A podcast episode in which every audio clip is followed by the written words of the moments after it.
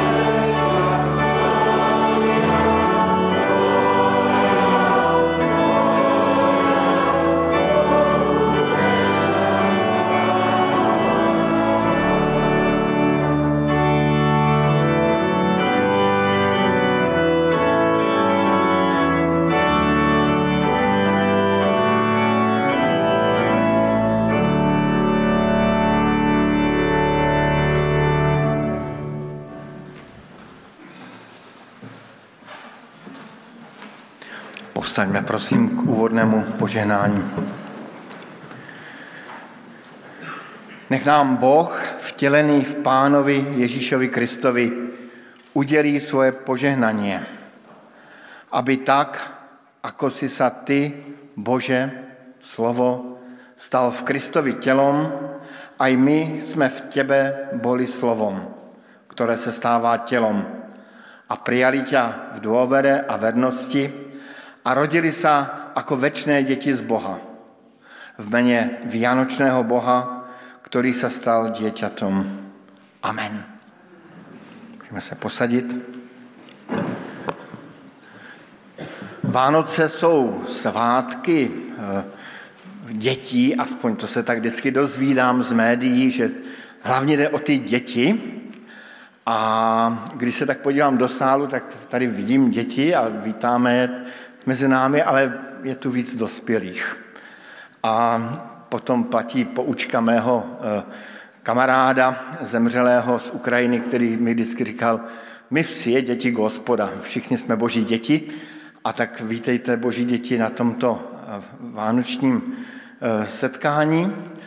A dětem se líbí prý, aspoň jsem se tak doslechl, vánoční stromček, který tady máme těž a je taky osiřelý. Je taky bez ničeho a možná by bylo fajn, kdybychom ho nějak ozdobili tak vianočně, abychom tady měli tu atmosféru vianočnou úplnou, tak děti by měly mít nějaké ozdoby a měla by to být Lenka Borošová, která pomůže dětem a i ten stromček prizdobit. A děti, pojďte klidně, pojďte tady sem hore a předávaj, předávejte lence, nebo rovnou jí můžete pomáhat a sami to zavěsit. A pojďte, pojďte, pojďte všichni. Super, pojďte. Môžete prísť aj tí, ktorí nemáte ozdoby, my máme. Takže poďte všetky deti dopredu zdobiť stromček. Ale i dospělí, kdybyste chtěli, můžete přijít.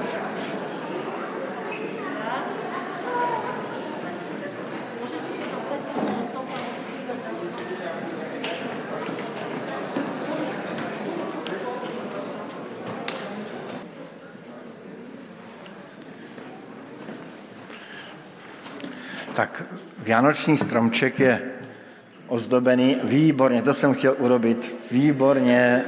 Ano, ano, tak perfektné. No, tak to je perfektné. Ano.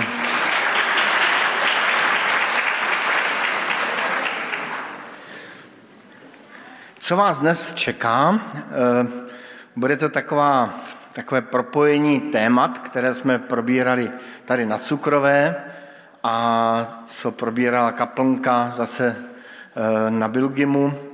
A to bylo téma kaplnka hovorila o druhej navývite, o tom, že je treba sa stať po druhé dieťatom, ale už takovým poučenějším dieťatom. A, a my jsme tady na Cukrové hledali Božiu tvár. Hledali, hledali a jsme zvědaví, jestli najdeme. A k tomu by měla přispět i dnešní, eh, dnešní bohoslužba a bude Budou dvě kázání, na to se děti těší velmi, takže to bude dneska hodně dlouhé. A e, budou hlavně dvě videa, jedno, co připravili děti z kaplnky a jedno, co připravili děti, děti z cukrové. Aha, ano, tak bude, to nebude video, bude to dačo jiného. Dobré, dobré, dobré.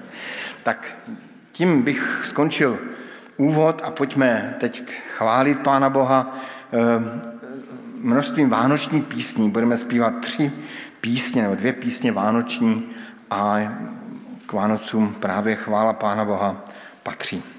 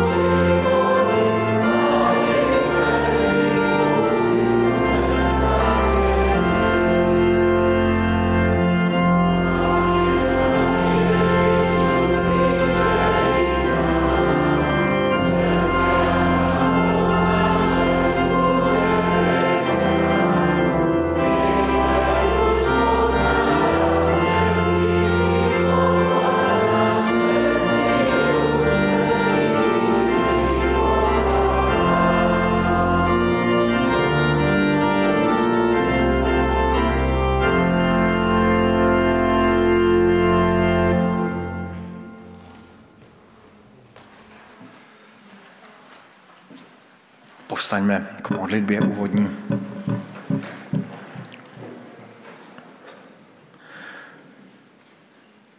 Pane Bože, děkujeme ti za sváteční den, za den, kdy si můžeme znovu připomínat, uvědomovat, zažívat, přemýšlet o tom velkém tajemství, před kterým každé Vánoce poklekáme, nad kterým rozjímýšlíme, že ty jsi stal člověkem, že ty jsi vstoupil do lidského těla a že jsi žil na tomto světě.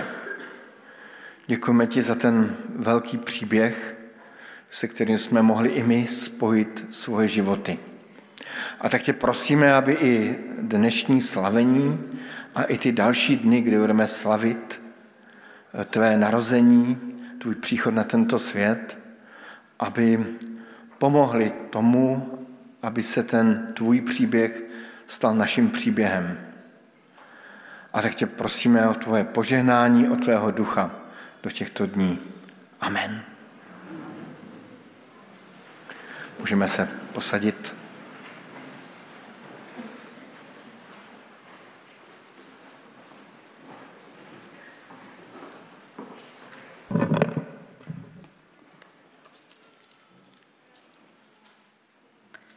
Čítanie z Božieho slova Matúš 1, 15 až 23. Z narodením Ježiša Krista to bolo takto. Jeho matka Mária bola zasnúbená s Jozefom. Skôr však, ako sa zišli, ukázalo sa, že počala z Ducha Svetého. Jej muž Jozef bol však spravodlivý a nechcel ju verejne vystaviť hambe. Rozhodol sa teda tajne ju prepustiť. Keď o tom uvažoval, zjavil sa mu vo sne pánov aniel a povedal Jozef, syn Dávida, neboj sa prijať Máriu, svoju ženu. Veď to, čo sa v nej počalo, je z Ducha Svetého. Porodí syna a dáš mu meno Ježiš, lebo on zachráni svoj ľud z jeho hriechov. Toto všetko sa stalo, aby sa splnilo, čo pán povedal prostredníctvom proroka. Hľa panna počne a porodí syna a dajú mu meno Immanuel, čo v preklade znamená Boh s nami.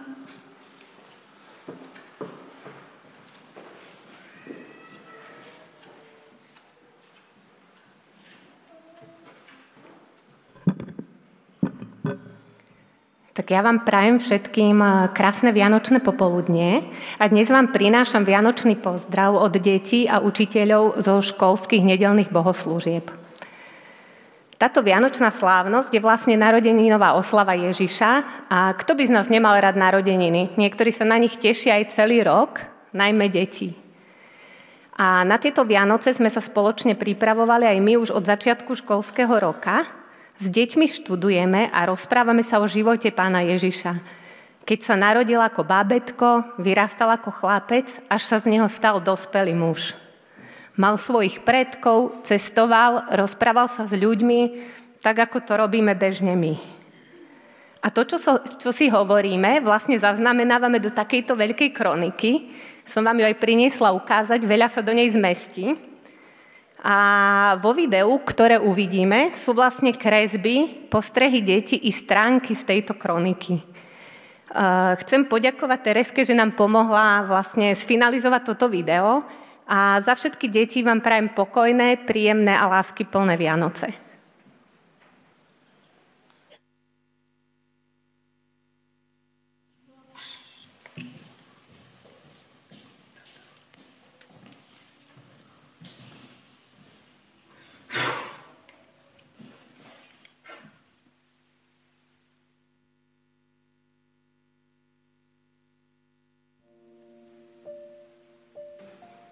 Neboj sa, Mária, našla si milosť u Boha, hľa počneš, porodíš syna a dáš mu meno Ježiš.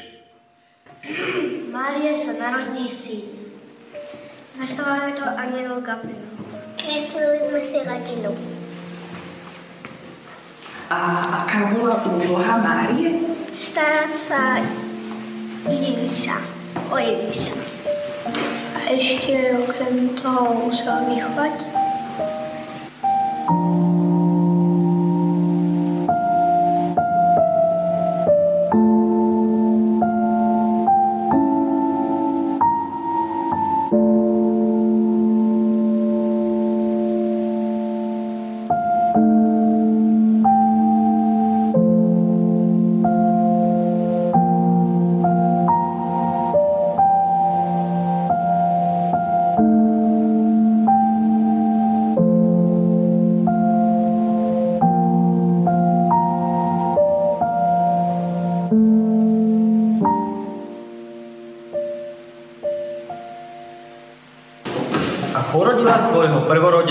Syna.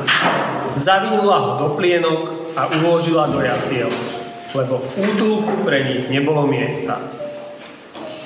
Ježiš sa narodil v Betleheme v Maštale. Narodil sa ako malé bábetko. Aby ukázal, že sa narodil ako, ako normálny človek. Kreslili sme si obrázky, na čo sa tešíme. No a na čo sa ty tešíš, Maťo? Ja sa teším na, na Vianoce.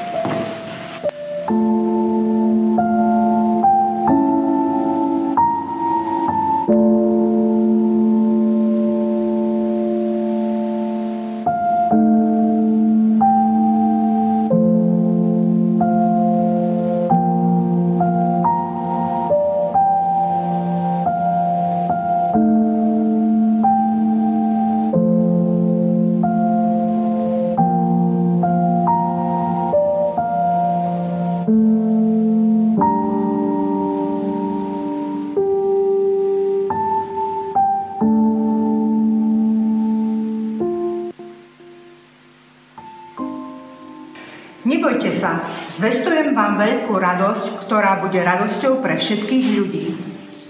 V tomto príbehu anieli zvestovali pastierom, že sa im narodil spasiteľ. Pastieri sa báli, lebo nikdy nič podobné predtým nevideli. Aj my sa niekedy bojíme, keď je niečo pre nás nové. Ale prekonali strach a išli do Betlehema. No a? No a? Kto tam, e, ktorí tam boli? Be- Betleheme bol Mária, Jozef a Ježiš. Do kraniky sme kreslili a čoho sa bojíme.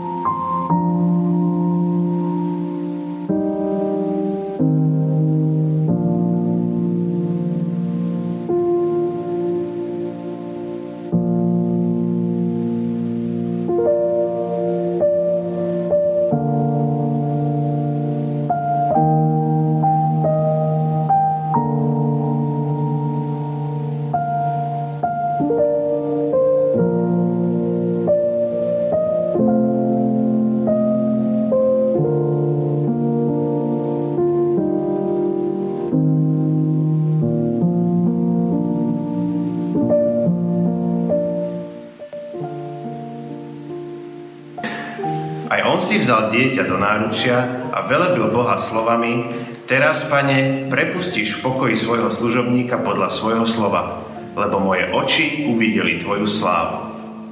To povedal sa Simón. Mária a Jozef priviedli Ježiša do chrámu, aby ho zoznámili s Bohom. Stará Anna a starý Simón celý život čakali, aby mohli uvidieť Ježiša. Čo dokážeš dlho čakať? Dokážem dlho čakať na moje narodeniny. A kedy si trpezlivý v čakaní? Som trpezlivý, keď musím čakať na autobus.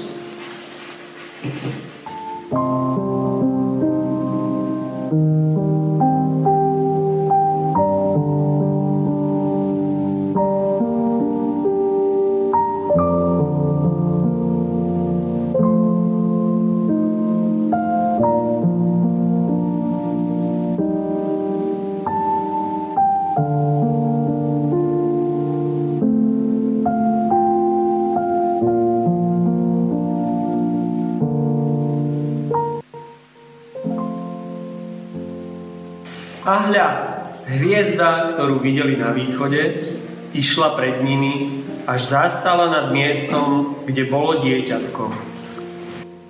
Traja králi išli za hviezdou do Betlehema. Asi, asi, zo, asi zo Indie išli tak veľkú diálku, ale nevadí, aj keď nie sú Židia. Padli na zem a klaniali sa mu a dali mu dary. Dali mu dary, ktoré boli zlato, kadidlo a mirha. A ty by si aký dar priniesla? Ja by som priniesla deku. Dobre.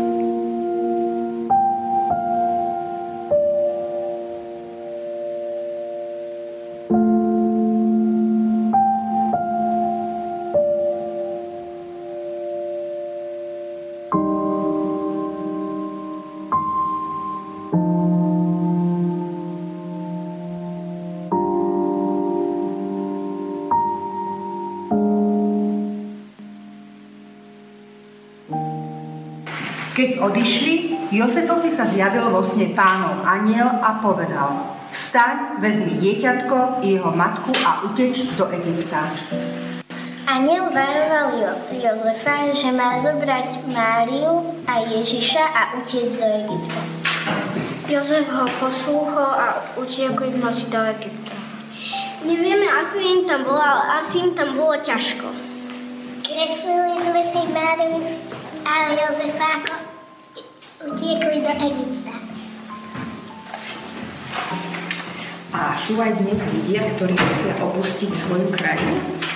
Áno, napríklad Ukrajinci, lebo na ich krajine je teraz vojna a tento rok sme sa o nich aj veľa rozprávali a robili sme pre nich zbierky. Super.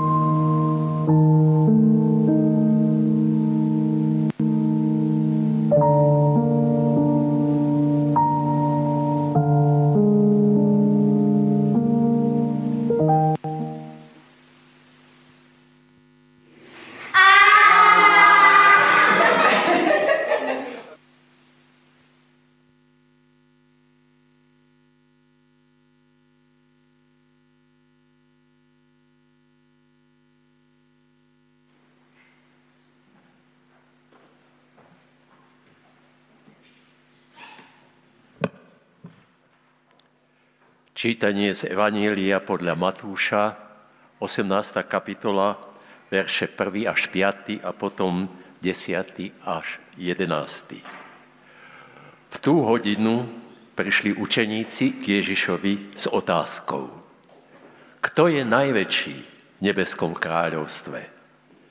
On si zavolal dieťa, postavil ho do stredu medzi nich a povedal – Hovorím vám, že ak sa neobrátite a nebudete ako deti, nikdy nevojdete do nebeského kráľovstva.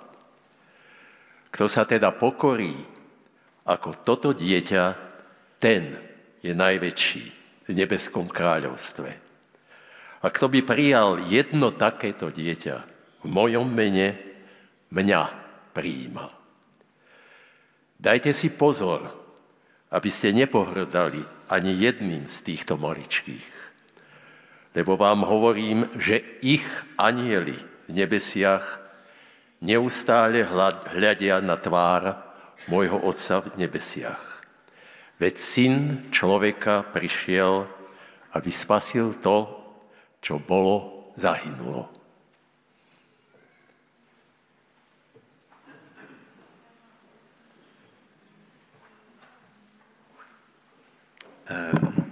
Keď som počúval, ako nás Petr privítal, tak som sa troška vydesil, lebo Peter má štedrý deň, ktorý trvá až do januára. Ja si myslím, že aj deti sa museli vydesiť, lebo e, deti najviac zo všetkého čakajú na koniec toho štedrého dňa. Nie? Na čo sa najviac tešíte? No priznajte sa. Určite ste sa najviac tešili do kostola, či?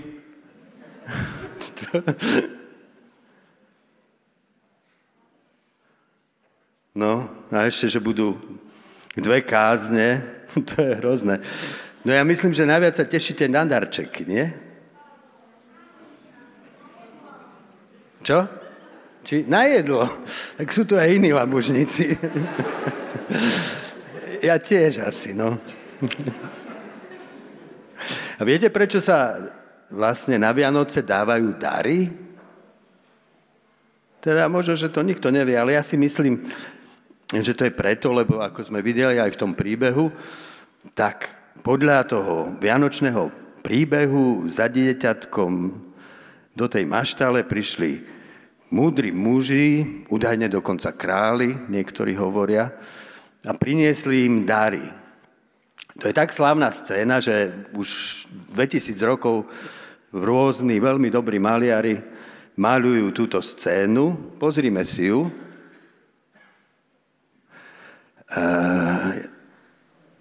Je to zvláštna scéna. Vidíme mužov z ďalekého orientu, ako sa kláňajú malému dieťatku. Veľkí sa kláňajú malému. Bohatí chudobnému. Na slamu kladú svoje zlaté klenotnice. Takto sa predsa veci na svete nedejú. Tu sa malí kláňajú veľkým. Chudobní sa kláňajú bohatým. No nedeje sa len to. Tí cudzinci obetujú dieťatko, zlato, kadidlo, kadidlo a mirhu, teda robia niečo, čo sa robí pri bohoslužbe. Kláňajú sa mu ako Bohu. Čítali sme pred chvíľou o učeníkoch. Práve otvorili svoju najzávažnejšiu tému. Poznáte tú tému, nie? Kto je z nás najväčší? Kto je najväčší v Božom kráľovstve? My dospeláci máme totiž taký zvyk, že každý z nás chce byť najväčší. A čo urobil Ježiš? Doviedol medzi nich malé dieťa a povedal im, ak sa neobrátite a nebudete ako deti, nikdy nevojdete do nebeského kráľovstva. Nekonečnú veľkosť Boha môže uzrieť iba ten, kto sa díva na svet očami maličkého dieťaťa. Pán Chesterton o tom napísal múdru, trochu vtipnú rozprávku a Janka Capeková nám ju prečíta. A deti z kaplnky tú rozprávku ilustrovali, niektorí sa pohybovali až na hranici abstrakcie, takže nemusíte presne vedieť, čo tam je nakreslené, ale niektoré sa približili takmer realizmu, takže vypočujme si rozprávku.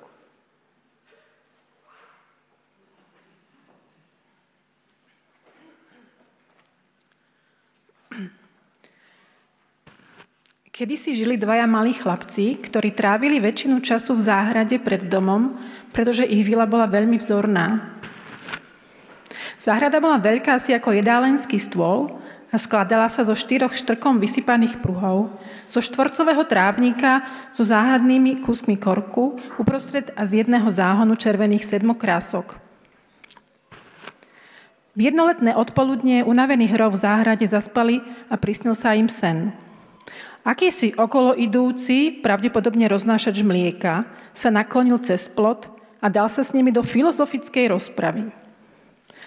Chlapci, ktorým budeme hovoriť, Pavol a Peter, sa veľmi živo zaujímali o jeho postrehy, lebo ten roznášač mlieka, a to hádam ani nemusím hovoriť, bola víla, ktorá konala dobro v tomto prestrojení a ako zvyčajne sľubovala, že im splní všetko, čo si budú želať. Pavol prijal ponuku celkom vecne a stručne a vysvetlil, že si už dávno prijal byť obrom, aby mohol kráčať cez svetadiely a oceány a pri popoludňajšej vychádzke navštíviť Niagarské vodopády a Himaláje.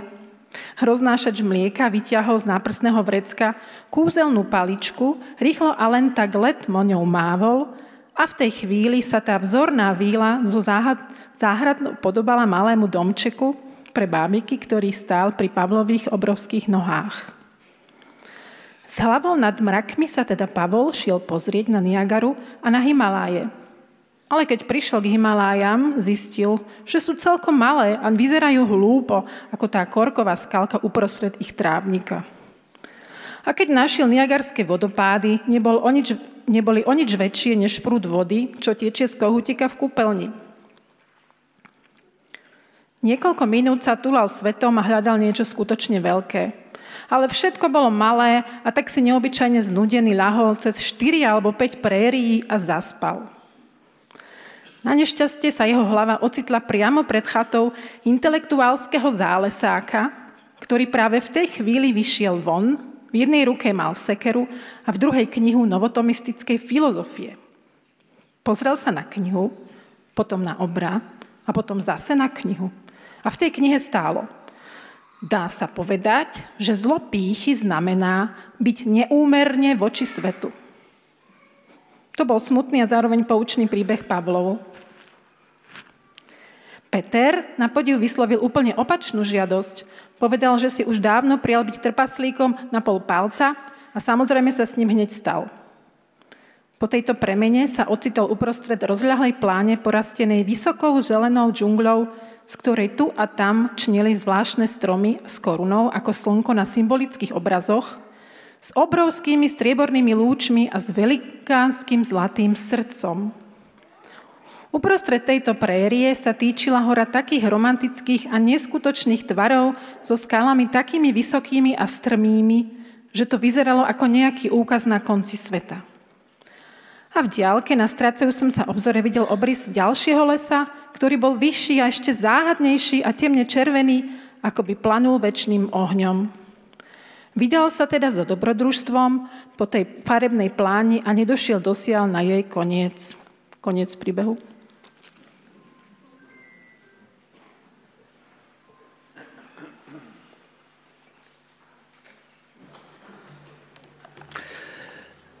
Nuž, Pavol sa stal obrom.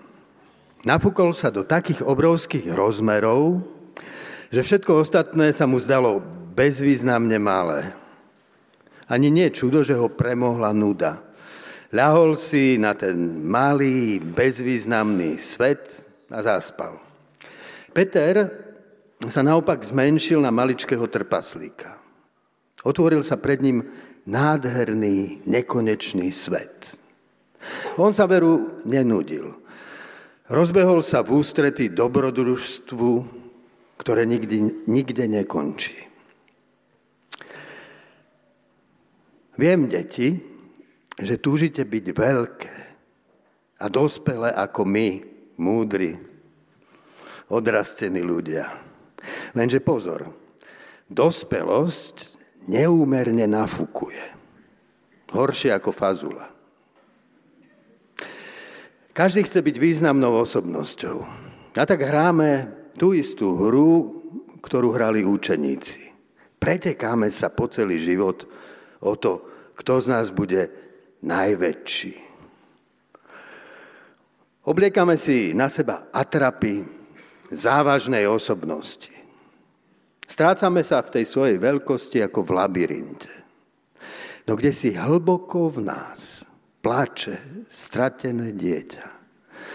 Ten skutočný človek, ktorým stále som, neprestajne závislý na dare života, ktorý mi je daný. To väčšie dieťa vo mne. Keď dospejete, pochopíte, o čom vám hovorím. Sme radi, že vás máme. Učinite nás, čo to znamená obrátiť sa a byť malý ako dieťa. Hľadieť na svet očami prvého detského úžasu. My sa totiž potrebujeme oslobodiť z tej ťarbavej atrapy, ktorá nás tak zaťažuje, že máme tváre po celý deň pretiahnuté a kyslé. Potrebujeme ju spáliť na popol pokory a znova v sebe objaviť to stratené, spontánne dieťa. Čomu nás učí dieťa? V knihe príslovy nájdeme aj tieto podivné vety. Ja, múdrosť, som ustanovená od začiatku. Prv, ako povstala zem. Deň čo deň som bola Božím potešením. Hrávala som sa pred ním ako dieťa. Po celý čas.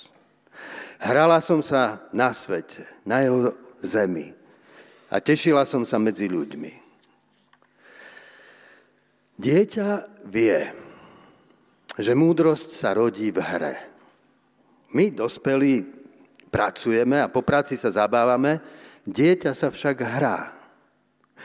Práca je činnosť zameraná na praktický cieľ. Zábava za slúži na rozptýlenie po práci.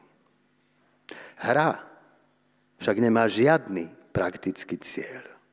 Je čistým výtriskom radosnej tvorivosti. Hra nie je ani zábavou. Dieťa koná svoju hru vážnejšie, ako dospelí svoju prácu. Vkladá sa do nej celým srdcom. My dospelí sa už nevieme hrať. Nevieme brať vážne nič, čo neprináša úžitok. Stratili sme v tom čosi podstatné.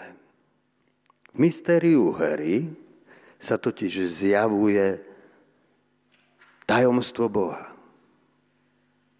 Boh netvorí vesmír preto, že by niečo potreboval. Nepotrebuje hviezdy, rieky, hory, zvieratá, ani ľudí. Netvorí pre žiadny účel.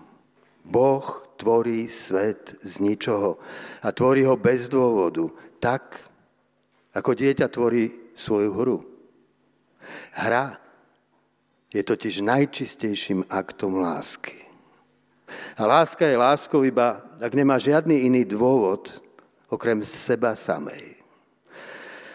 Láska je hra, do ktorej sa vkladáme celým srdcom, tak ako sa do hry vklada dieťa. Dieťa je tak v istom zmysle verným obrazom Boha, ktorý všetko tvorí bez príčiny, ako čistý akt lásky. Môj kamarát Erik Groch o tom napísal múdru básničku. Hovoria mi, veď ty sa iba stále hráš so slovami a so všetkým. Odpoviem im, opýtajte sa deti, či hrať sa je iba. My dospelí neberieme vážne nič okrem seba. Nič nie je pre nás tak veľké, ako sme my sami. Preto je nám svet malý, nudný a nepatrný. Dieťa samo seba neberie vážne, ešte o sebe totiž takmer nevie. Preto berie vážne svet. Ešte v ňom vidí zázrak. Dieťa je maličké, preto je svet okolo neho nekonečne veľký. Jediná hra, ktorú dieťa neberie vážne, je práve tá naša hra na najväčšieho.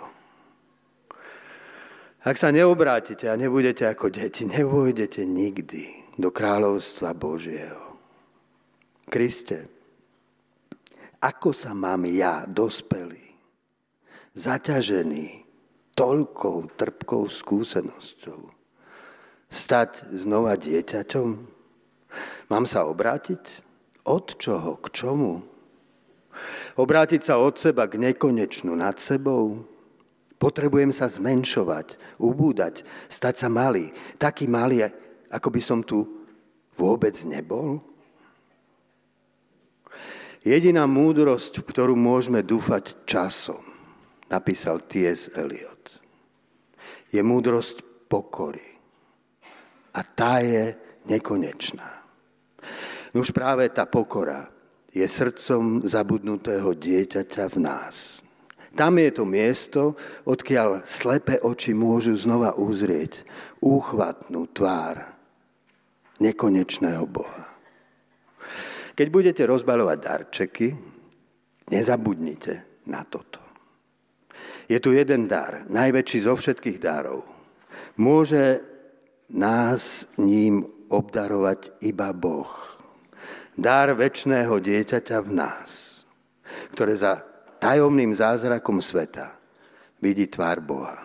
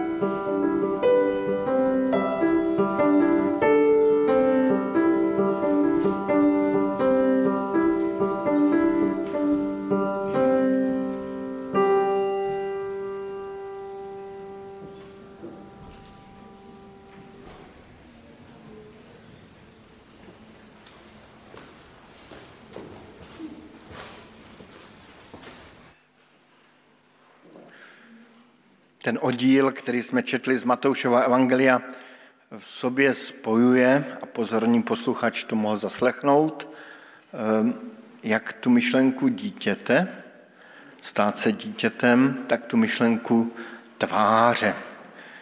Mluví si tam o tom, že děti mají anděly, kteří se stále dívají na boží tvář.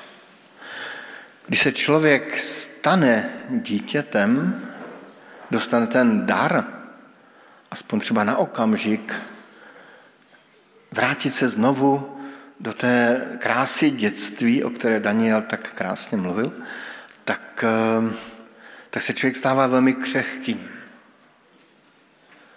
velmi zranitelným. A právě to zaslíbení, že děti mají eh, v nebi svého anděla, který stále hledí na boží tvář, je krásné a slavné. Kdo jsou to ti andělé? Andělé patří k vánočnímu příběhu, vyskytují se tam mnohokrát. Jsou to pro dnešního člověka až pohádkové bytosti. Já jsem vždycky jako dítě, a v podstatě dodnes, to mám velmi rád, to slovo, které řekl anděl Zachariášovi, kdy mu říká, já jsem Gabriel, který stojí před Bohem. Já jsem Gabriel, který stojí před Bohem. Kolik je v té větě vznešenosti a krásy a jakési nebeské velebnosti. Anděle jsou tajemné bytosti, jacíci nebeští elfové. V knize Daniel čteme, že každý národ má svého anděla. Tajemné. V knize Zjevení čteme, že každý zbor má svého anděla.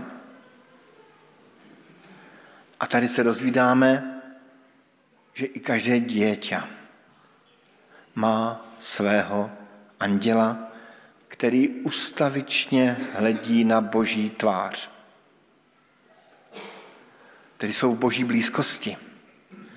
Jakoby děti měly protekci. Jak my máme dospělí různé protekce, mám známého na ministerstvu, mám známého tam někde, ten ti to domluví, zatím zajdím. Jakoby pán Bůh tím chtěl říct, že si velmi cení toho, že si velmi cení dětí, i té dětské zranitelnosti, do které můžeme i v dospělosti projít.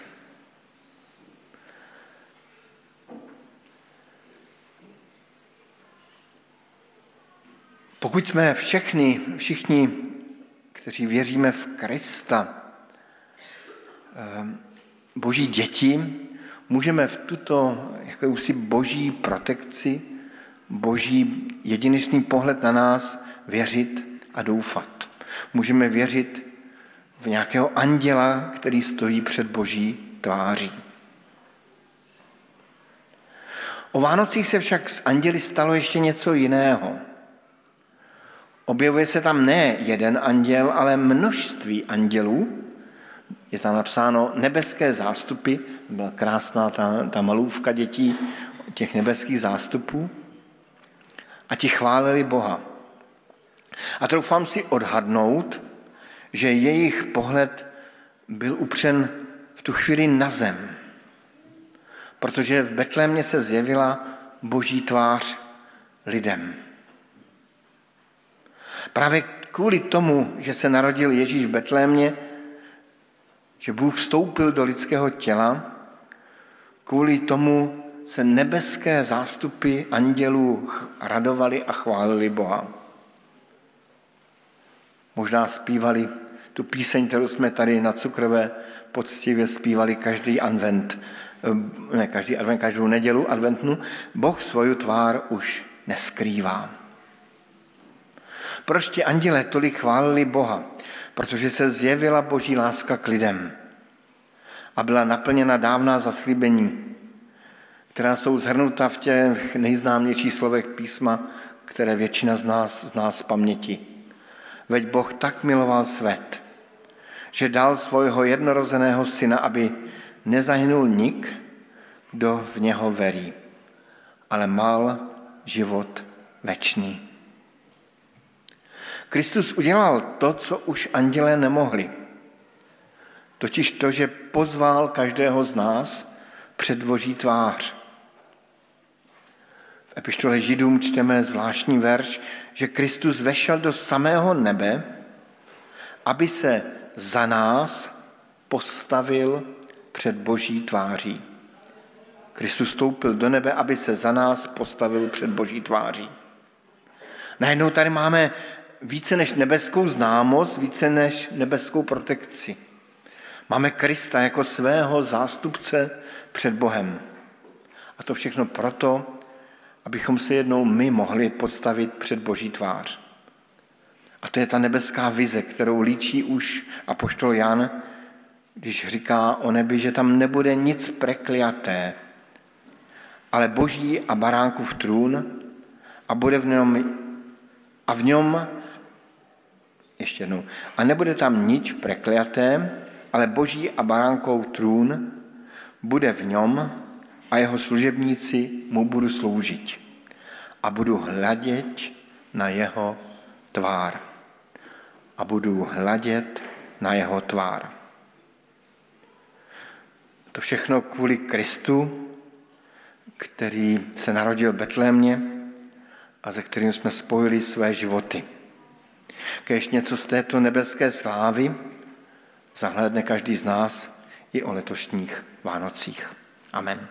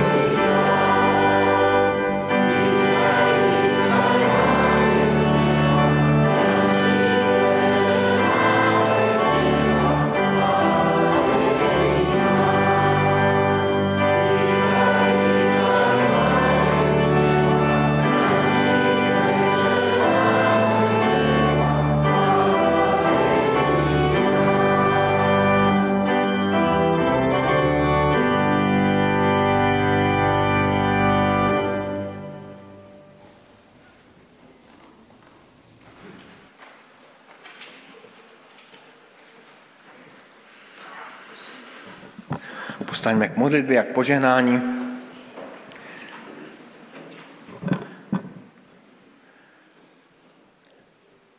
Pane Ježíši Kriste, děkujeme ti za to, že jsi přišel na tento svět. Děkujeme ti za to, že se stal dítětem. Děkujeme ti za to, že jsi vyzval i nás, abychom i my byli tvými dětmi, abychom se proměnili do tvé podoby. Děkujeme ti za to, že tvůj život je pro nás příkladem, ale tvůj život je pro nás i e, tou tvojí obětí za naše hříchy, za to, co jsme udělali špatného a zlého. A děkujeme ti za to, že tvůj život je pro nás i vzkříšením k tomu novému životu. A tak tě prosíme, aby i ty letošní Vánoce této proměně do tvé podoby mohly přispět. Amen.